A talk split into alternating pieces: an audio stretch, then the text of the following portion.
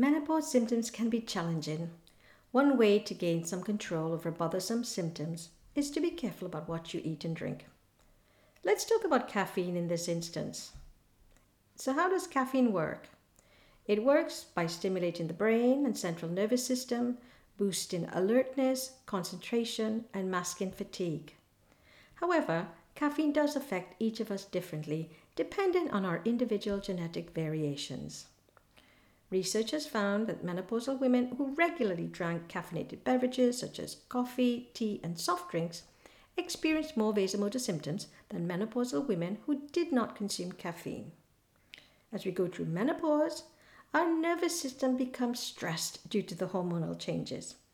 Caffeine on a regular basis affects it even more, resulting in symptoms like hot flushes, night sweats, palpitations, headaches, itchy skin, and can affect your sleep. Did you know the half life of caffeine is approximately 6 to 8 hours? Which means that half of the caffeine you have consumed at any one time will still be in your body 6 to 8 hours later. So, an early afternoon cup of coffee or tea may be one of the reasons you are not sleeping particularly well at this time. Some other signs to look out for, which may indicate you're having too much caffeine, are insomnia, an upset stomach, rapid heart rate, an overactive mind, increased anxiety, shakes, and frequent urination. So, for example, if you have more than three or four cups of coffee a day, your liver, which is continually detoxifying, is in overdrive the whole time. Never mind anything else it's got to do as well. And if your liver is busy processing all that coffee, it means it's less able to process your hormones and keep you in balance. We are, however, talking about moderation, not deprivation. A much desired cup of coffee first thing in the morning will allow your liver enough time to process the caffeine so that it's not going to interfere with your sleep. May I suggest, if you're going to have coffee or tea, make sure it's of good quality. Let's talk now about dark chocolate and caffeine. Who doesn't like a bit of indulgent chocolate?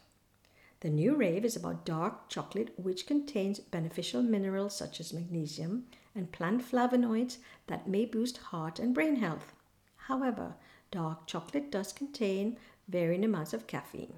The higher the percentage of cacao or cocoa, the higher the caffeine, but the lower the sugar. As with everything, moderation is key. About 30 to 50 grams of dark chocolate, not the whole bar, but maybe two squares of dark chocolate. You'll be surprised how satisfying and fulfilling just a couple of pieces can make you feel. Chocolate, like coffee, can stay in your system for up to six hours. So think twice about having that tempting piece or pieces close to bedtime. It may just disturb your sleep. So, what are some non caffeine alternatives? Decaffeinated options are available, but do bear in mind that they are highly chemically processed. Some other great non caffeinated alternatives are herbal teas, which many have health benefits, such as mint tea. It's good for heartburn and acid reflux. Chamomile, it's helpful for anxiety. Drink at night to help you sleep.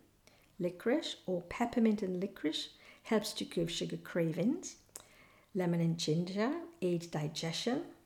Ginger tea helps nausea, aids digestion, and it's a great anti inflammatory and rooibos tea, which contains no caffeine, just add ordinary milk or soy.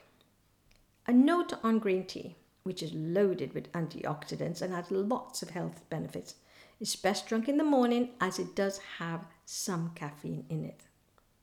Other alternatives are to make things like water infusions with still or sparkling water and add in things like lemons, limes, peppermint, cucumbers, and fruit. I'd like to leave you with some top tips.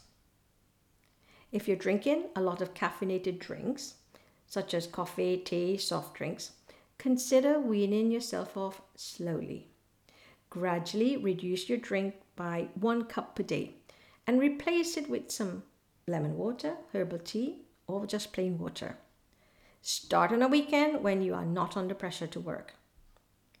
If you drink a lot of tea, then start swapping over to green tea, especially in the morning. Try to avoid caffeine, especially in the afternoon. And finally, drink non decaffeinated herbal teas to get you past the 3 p.m. energy slump. By reducing your sugar intake, you will have more energy, which can reduce the likelihood of craving caffeine in the afternoon. Good luck.